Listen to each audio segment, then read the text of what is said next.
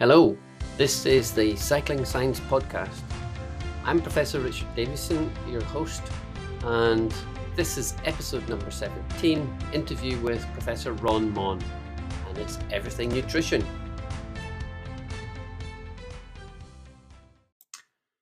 For those of you who are new to this podcast, we aim to dive into the latest research on all aspects of cycling, usually by interviewing the author of a recent published paper.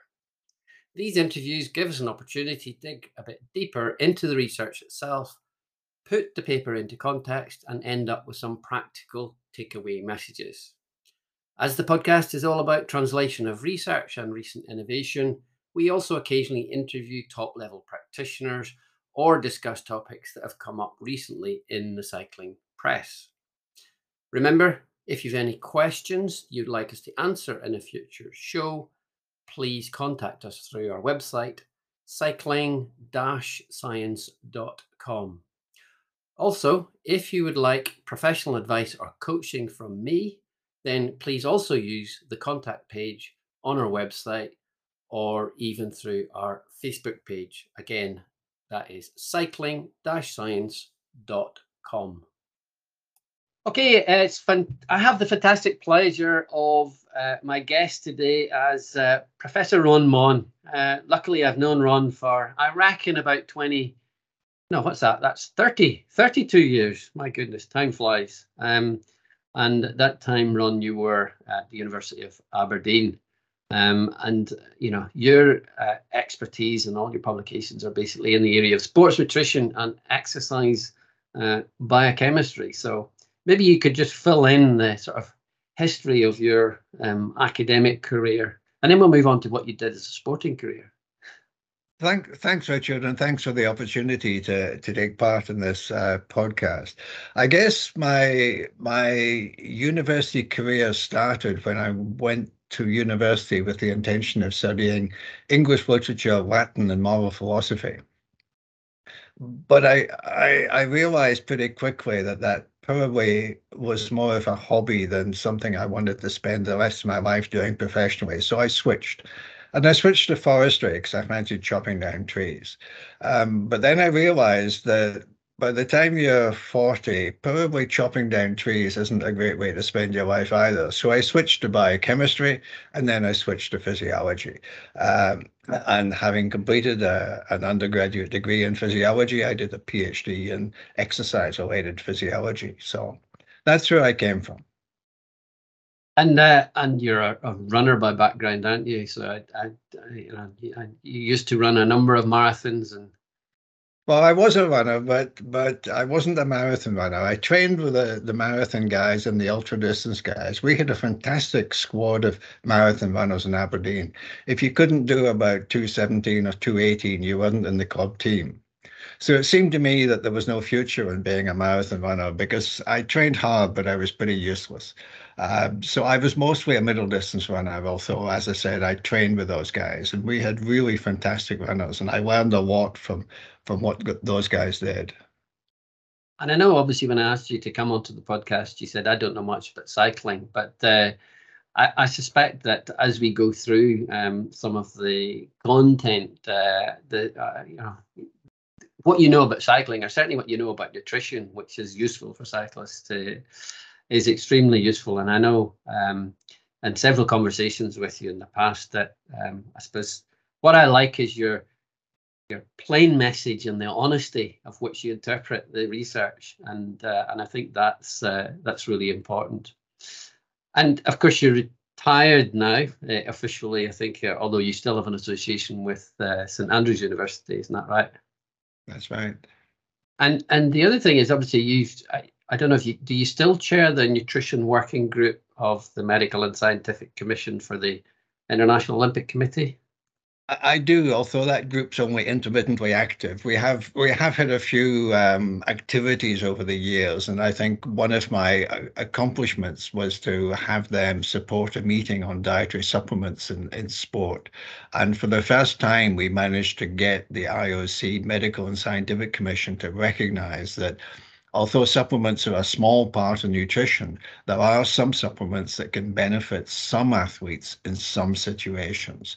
And that was a major step forward because until that point, uh, the IOC, FIFA, IAAF, FINA, everyone else, the mantra was don't take supplements, they don't work, and you're wasting your money. And that may be true of many of them, but there are a few that can benefit some athletes. So we now have a recognition from the IOC that there are a few supplements that might be beneficial for some people in some situations if used properly. Mm.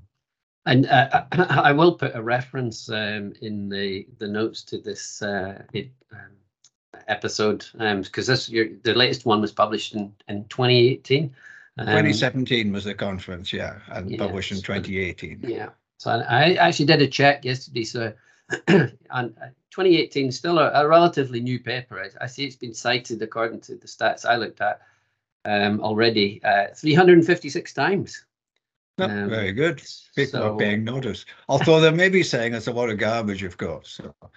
but of course, I should say, you know, that, that, you know, just looking at your own record, you know, well over 300 publications, I think it is, and about 20,000 citations. So, yeah, that's a very uh, extensive uh, publishing uh, career. So, anyway, let's move on to the, the meat of, of uh, our conversation.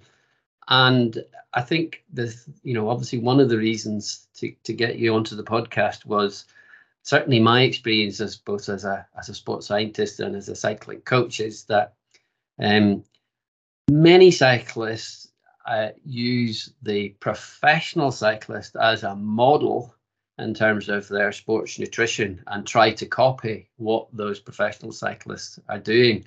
And in many cases, it's just absolutely not necessary because they are in no way close to matching the uh, the both the duration, the frequency, and the energetic demands um, that uh, our professional cyclists are, are, undertaking. So, you know, the nutrition doesn't match. So, we're going to keep it simple.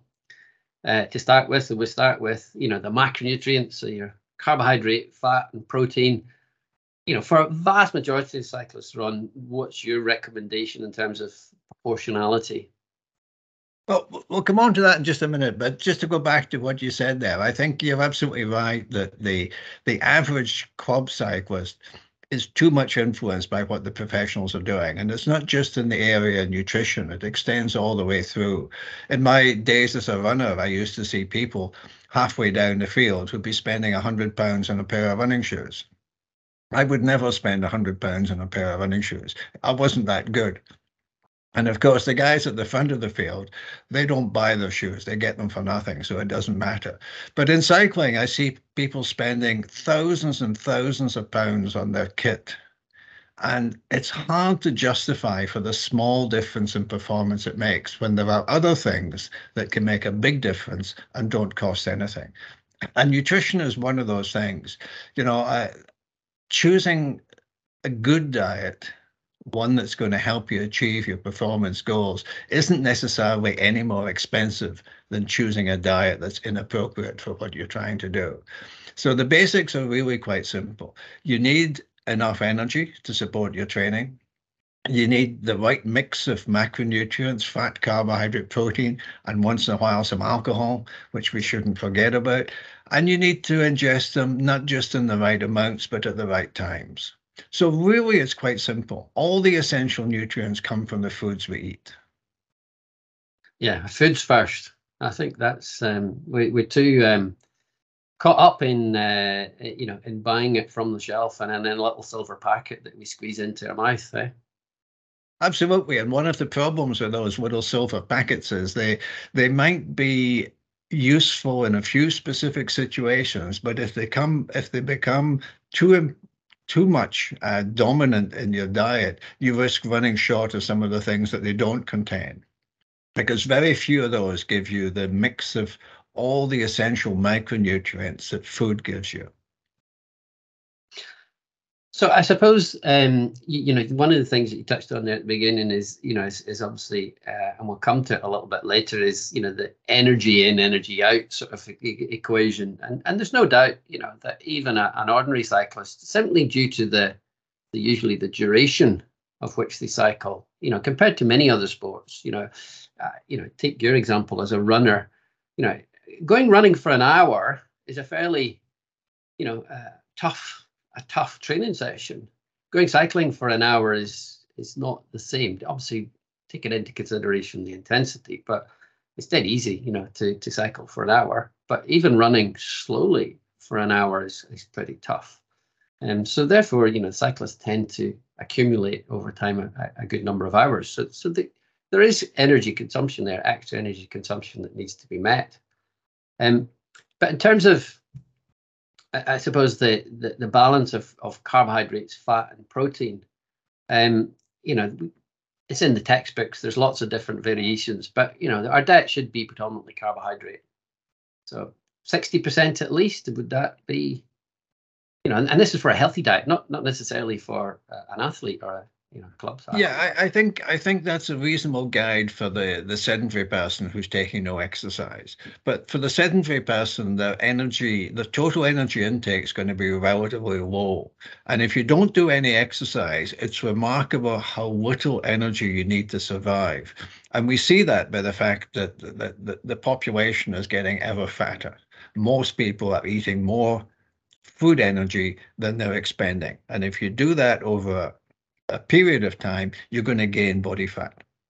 And that's the best way that people can know how much energy uh, they need. If your body fat's too high, you've eaten too much. And there's nothing new in that. Samuel Johnson pointed that out many, many years ago.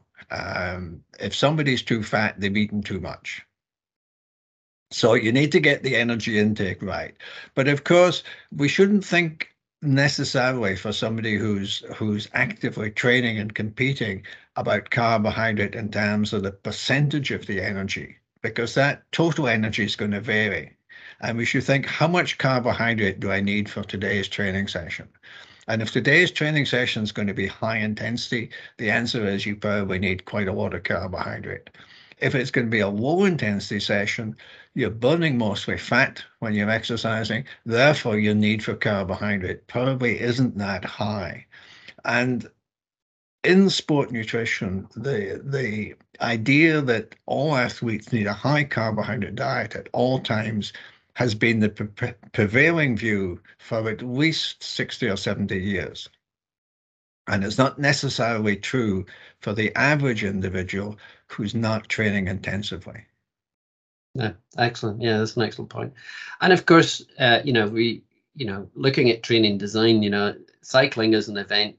Many, uh, many of the um, disciplines, you know, it's a fairly long event, and therefore you do need to have training that is low intensity for, for longer duration because you want to enhance the ability to burn fat and therefore not need carbohydrate because we know that that's a it's a limited resource you know so there's a limit in how much you can carry at the start of uh, any exercise and there's a limit to how much you can take on uh, during exercise um, and you know in intense exercise you cannot match um, your expenditure so it's trying to get the balance right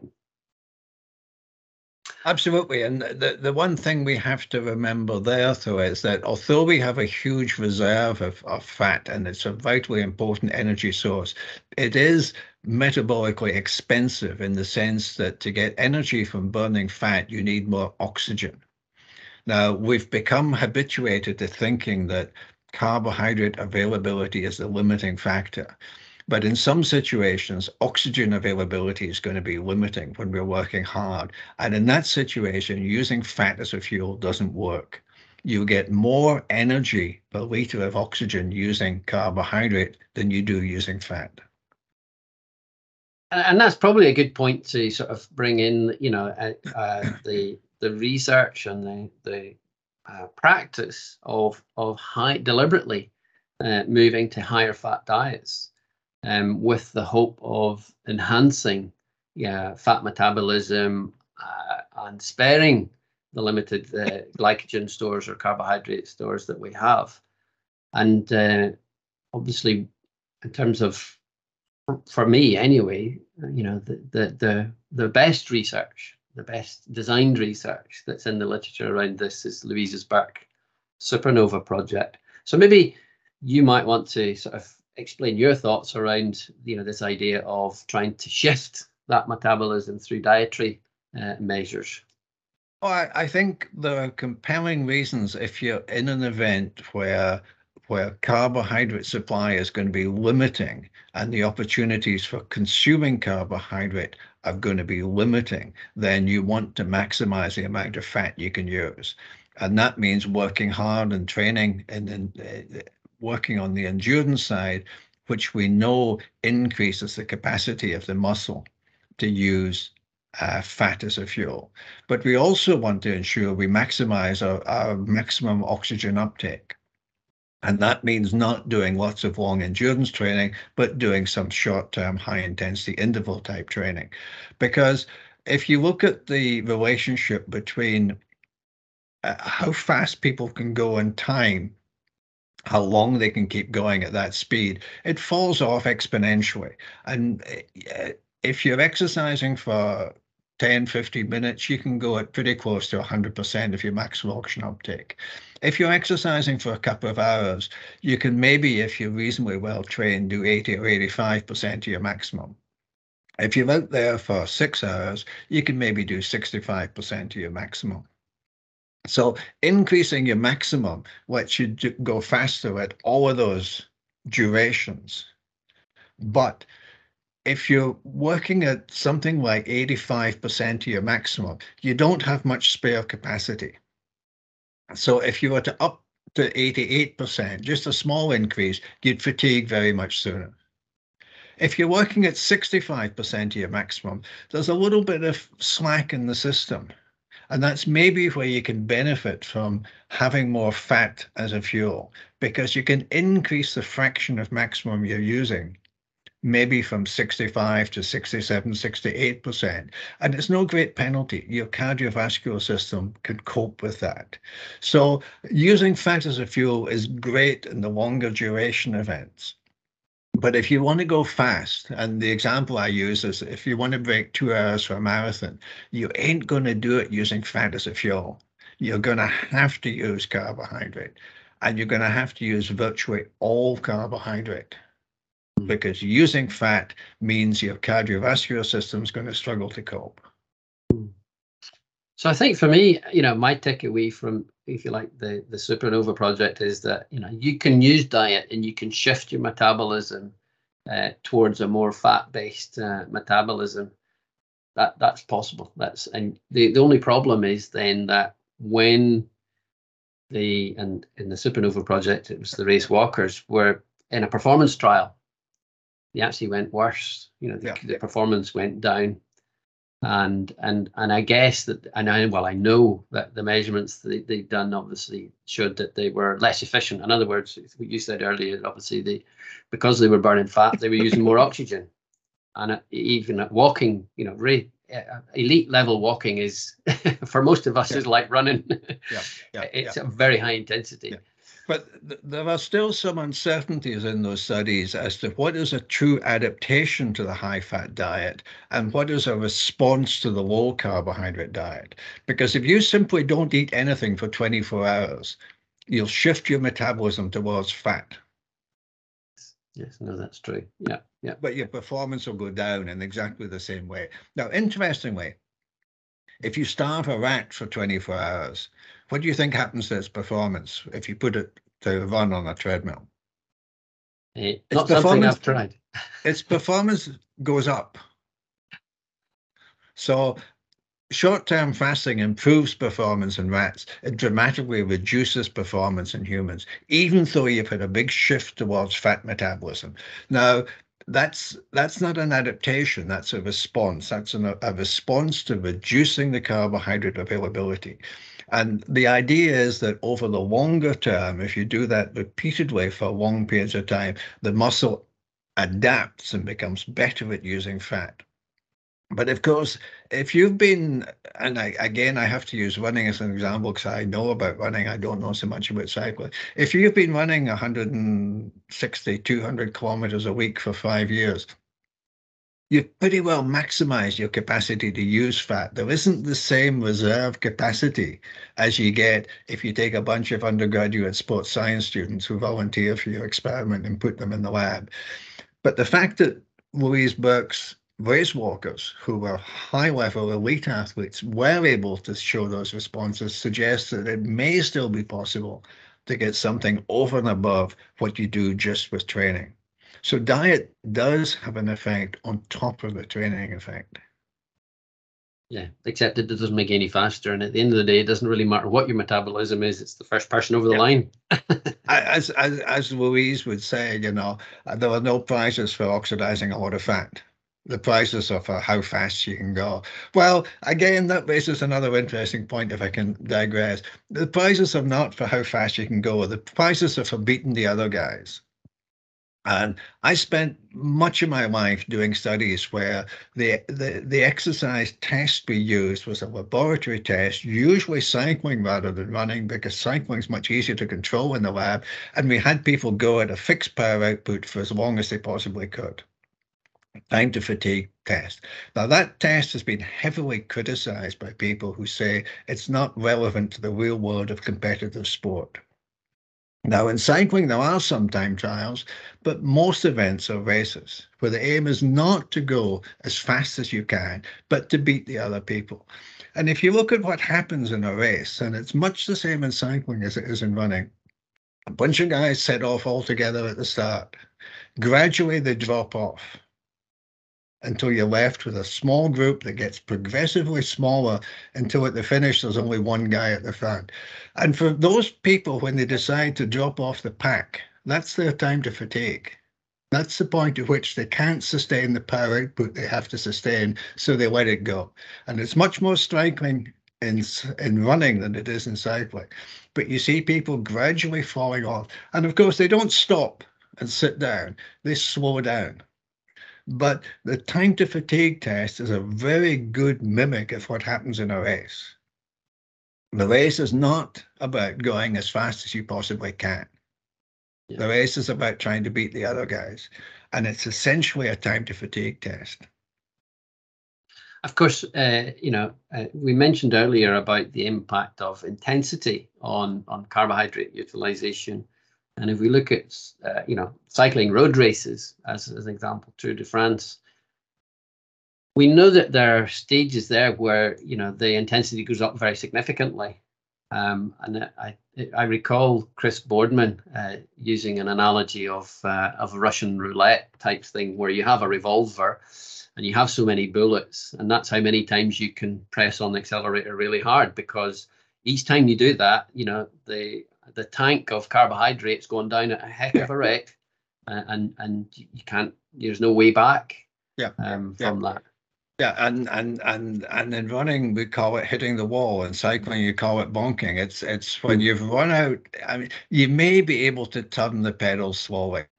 You can't generate any power. You need carbohydrate to generate that power and you know if if you if you don't believe me just don't eat any carbohydrate for a couple of days and go out and try and do a hard session.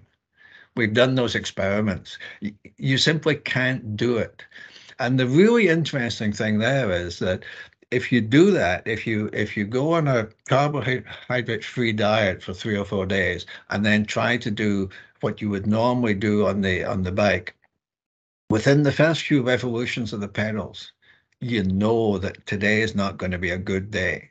So it's not a question of saying you haven't got much glycogen and you'll fatigue sooner. It's within a couple of revolutions of the pedal, something in your muscle is saying to your brain, today is not a good day. Don't ask me to work hard today. I can't do it. And we don't know what that something is. Hmm. And of course, I think that's an important thing in terms of designing training programs as well. In terms of you know, uh, I think you talked about it um, earlier in terms of how many days you can actually train hard because there is a limit to how much you know energy you can expend and replace. Um, so you know, even in the Tour de France, your yellow jersey wearers, or or at least those who are vying for the yellow jersey, have to be careful. They do have to have rest days, essentially, yeah. sit in the pack conserve as much energy as possible and try and regain their uh, carbohydrate stores because they know coming up the next day there is a mountain stage or something, some critical stage that's going to be determining. Absolutely, and that's true in training as much as it is in racing. You know, you can't train hard every day. Every athlete knows that. Not every coach knows that. But every athlete knows that you can't train hard every day. And there's a reason why God invented rest days. And the reason is that if you train really hard for long duration every day, you can't keep up with the muscle glycogen resynthesis in between those training sessions. Your glycogen falls and you you just start to feel bad. And then, of course, other things happen. You get sick, you get injured, you get chronic fatigue, you get mental burnout, all those other things that come with not having enough carbohydrate fuel for the brain and the muscle.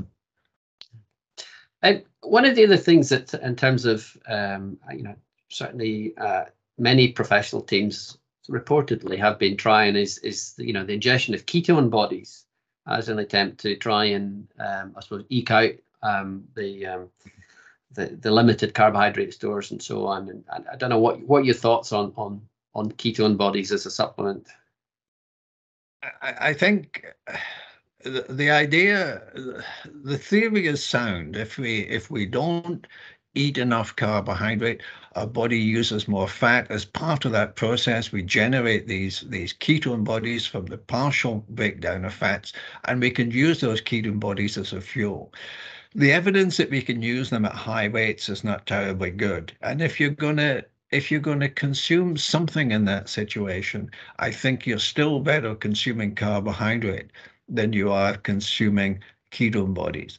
And various things have been tried before. People tried medium chain triglycerides at one time. People tried branched chain amino, acids. People tried glycerol, which is part of the the, the triglyceride molecule uh, as potential fuels that could substitute for carbohydrate.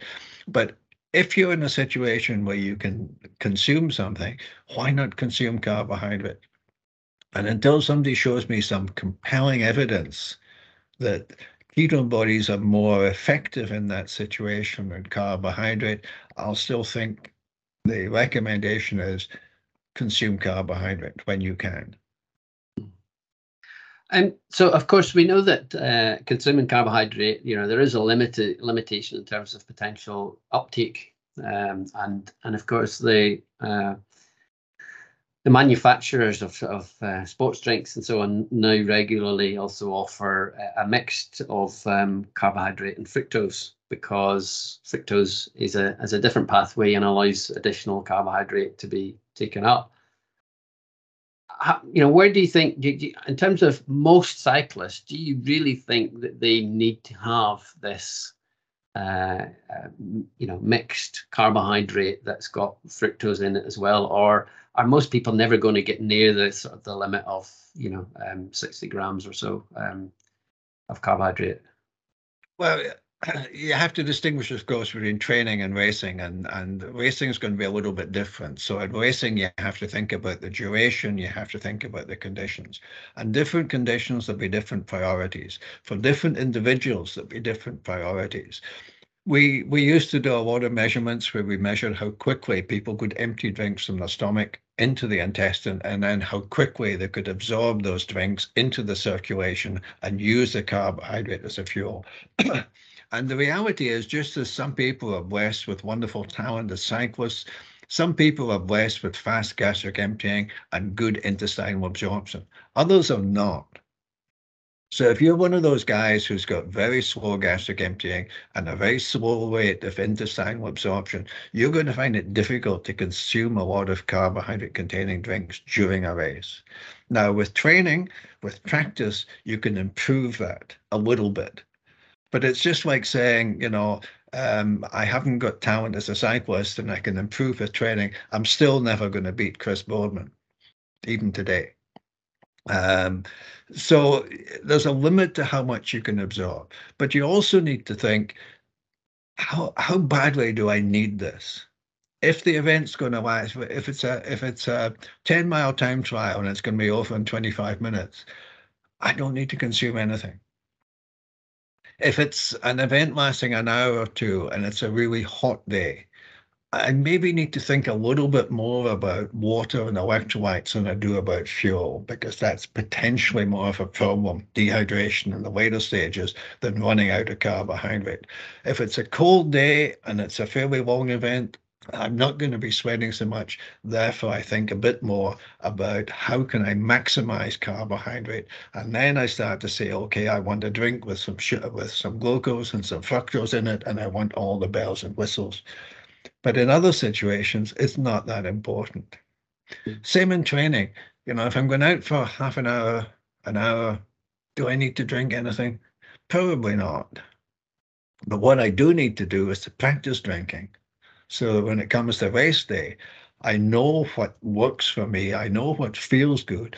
I know I know the skills I need to drink while still riding at high speed. And it is a skill, timing your breathing so you don't inhale the the, the, the drink you're trying to take. It's not that easy.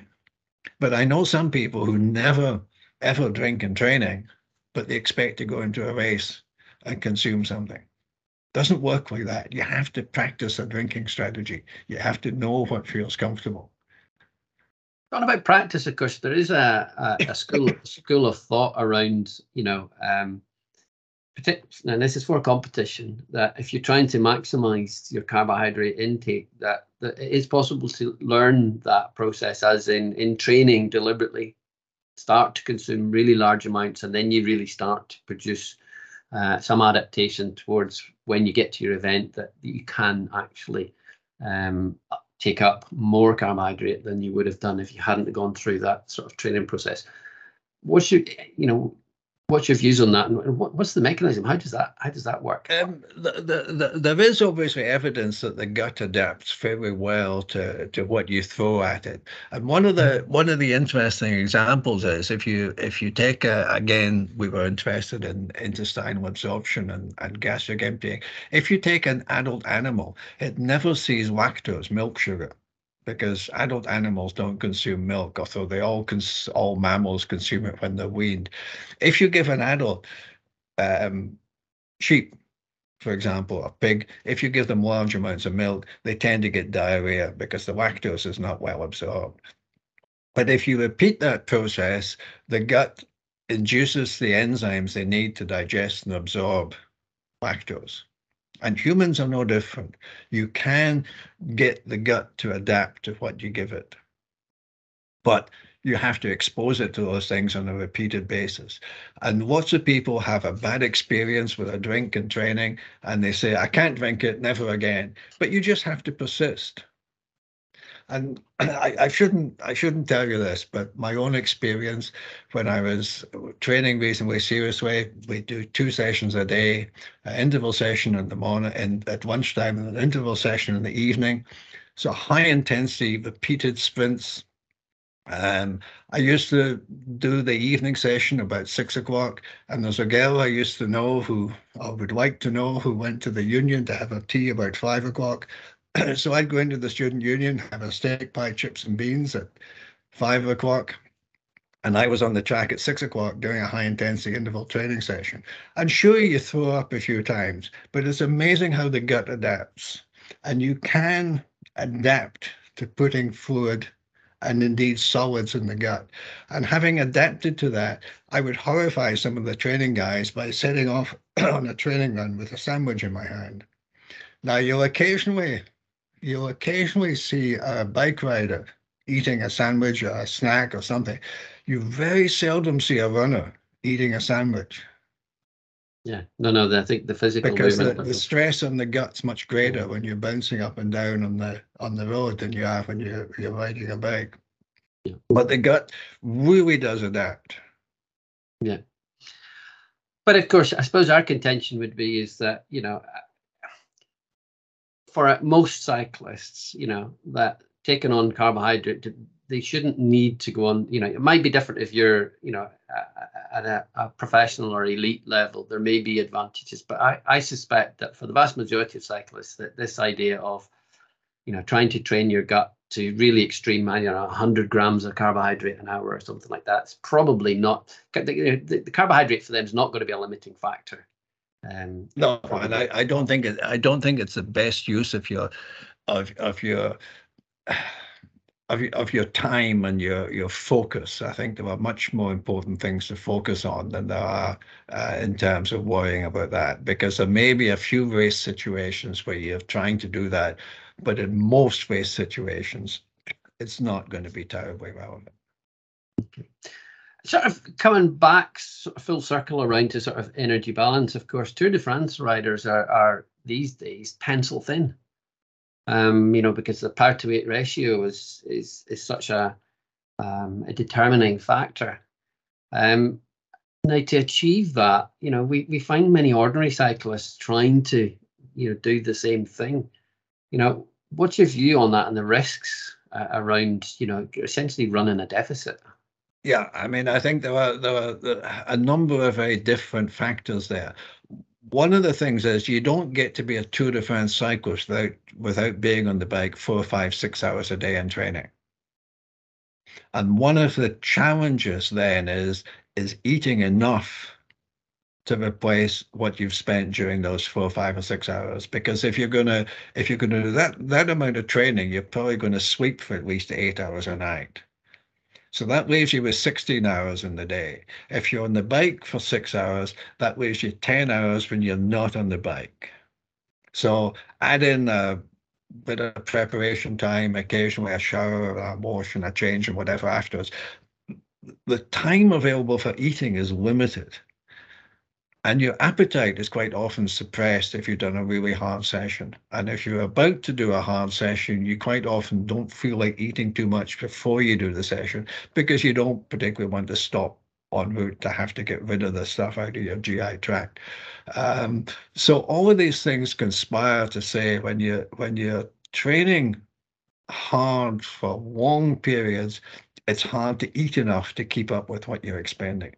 That's a world of difference from the person who's doing 40 minutes three times a week. And some people see that 40 minutes three times a week as a license to eat as much as they can. I'm an athlete. I need to eat a lot. Well, you're not an athlete if you're doing 40 minutes three times a week. You're somebody that does a little bit of exercise occasionally. So in that situation, there's a danger that people overcompensate by eating too much but we shouldn't use the Tour de France cyclist as an example because the challenge there is eating enough. So you need to eat enough, but the simple way of knowing whether you're eating enough is to do the, the pinch test, you know, take a, a pinch, and if you can pinch an inch, you've eaten too much.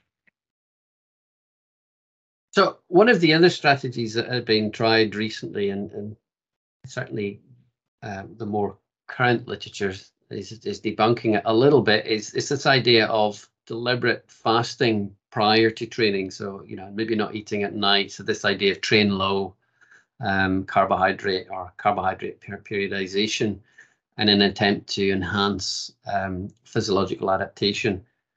What's your view? What's your views on that? Is it is it uh, I, I, again, I think if you're if you're at the sharp end of the field, you'll try this um, to see if you can make a little bit of a difference. If you're at the middle of the field, one of the things you don't particularly want is for your training to be unpleasant and be unnecessarily hard. And it is going to be harder if you train in a fasted situation, if you don't have carbohydrates as a fuel. So the the the the difference I think there is for the guy who's doing it deliberately, who knows what they're doing, you accept this is going to be a really hard session because I'm trying to do a quality session with limited carbohydrate. It's not going to be a top quality session, but I still need to work really hard. For most people, they enjoy the feeling of being, and I speak from personal experience because this is what I used to do it's it's good to feel the effort, to feel the fatigue, but you don't want to be completely knackered. That's a technical term that we use to describe how it feels to do a hard session when you don't have carbohydrate. So if you had a little bit more carbohydrate available, you could do the session at a faster pace or do it for a bit longer and not finish completely wrecked. So for the average person, I think there are compelling reasons not to do fasted training. For the guy at the front end of the field, fine. build it into your strategy occasionally, but don't overdo it. If you're not at the front end of the field, think really about whether this is to your best advantage. I think as well, uh, one of the things that I usually uh, respond when I'm asked the question about this is as well is, and going back to the um, the Tour de France uh, cyclists being very thin, those guys have somebody that monitors their diet to the nth degree. So they know that they're getting enough energy to to uh, match their expenditure, but they also know that they're getting the right balance of both macro and micronutrients to sustain the level of exercise that they are doing. Very few of us have that luxury to have somebody that's looking over them at that, that level of detail uh, to ensure that you're um, optimal. So if the benefits for, as you say, somebody who's mid-pack are probably limited, yeah. it's probably not worth it. Again, one one of the things to, to bear in mind when you you raise that point is if you're if you're training very hard and eating enough food to meet your training requirements and you're choosing a variety of foods, you don't need to worry about all the vitamins and minerals and all the little bits and pieces because on five or 6,000 calories a day, you've got lots of vitamin C and lots of vitamin D and lots of everything else. If you're restricting your energy intake, and you're only on 1600 calories a day or 2000 calories a day, you have to be a lot more careful in what you can and what you choose in order to ensure you get enough protein, enough carbohydrate, enough of the foods that are high in iron, that are high in vitamins, and so on. So, in some ways, it's easier for the guys doing the big training volume to select their food. You you've got a lot more latitude to say, I'll have a few Mars bars. Other candy bars are available, by the way. Um, but you've got room in your diet for some of those sweet treats and other things. Yeah, of course. If you're restricting energy intake, you don't have much room in your diet for those things. And one of the mistakes that people often make when they take up a cycling program is it's halfway aimed at losing weight. So they start doing too much exercise and at the same time they reduce their energy intake and after a couple of days, you can't keep going. So one of the the key things for people who are embarking on a training program is not to go on a diet at the same time. Save the diet for three months down the road. Get fit, and then you can start thinking about losing weight. But in the first few months, focus on fitness and then worry about weight. Um, we're coming near the end, Ron, and so to finish off, I'm going to sort of switch to specifically looking at your um, most recent uh, sort of IOC consensus on supplements. Um, and in there, obviously, you um, you know, I think you indicated earlier, there there are a small number of supplements that there is good evidence that they would enhance uh, performance. Um, and so, you know, if I uh, quote directly from your, your paper. It says supplements claiming to directly or indirectly enhance performance are typically the largest group of products marketed to athletes, but only a few, including caffeine, creatine, specific buffering agents, and nitrate, have good evidence of, of benefits. Now, if I was to sort of contextualize this, this for cyclists, nearly all cyclists use caffeine I can pretty much be sure that. Uh, probably increasing number use nitrate, um, less so the others. But from your experience, you know, what do you think is the best advice in terms of either caffeine or nitrate uh, for cyclists? Because we know that they do help.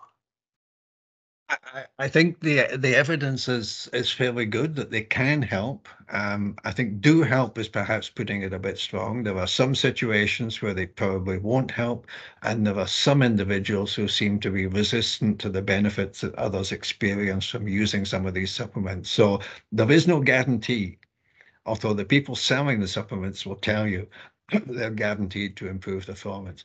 It's it's a it's a balance of the evidence. They probably do for most people, but you need to look at the situation.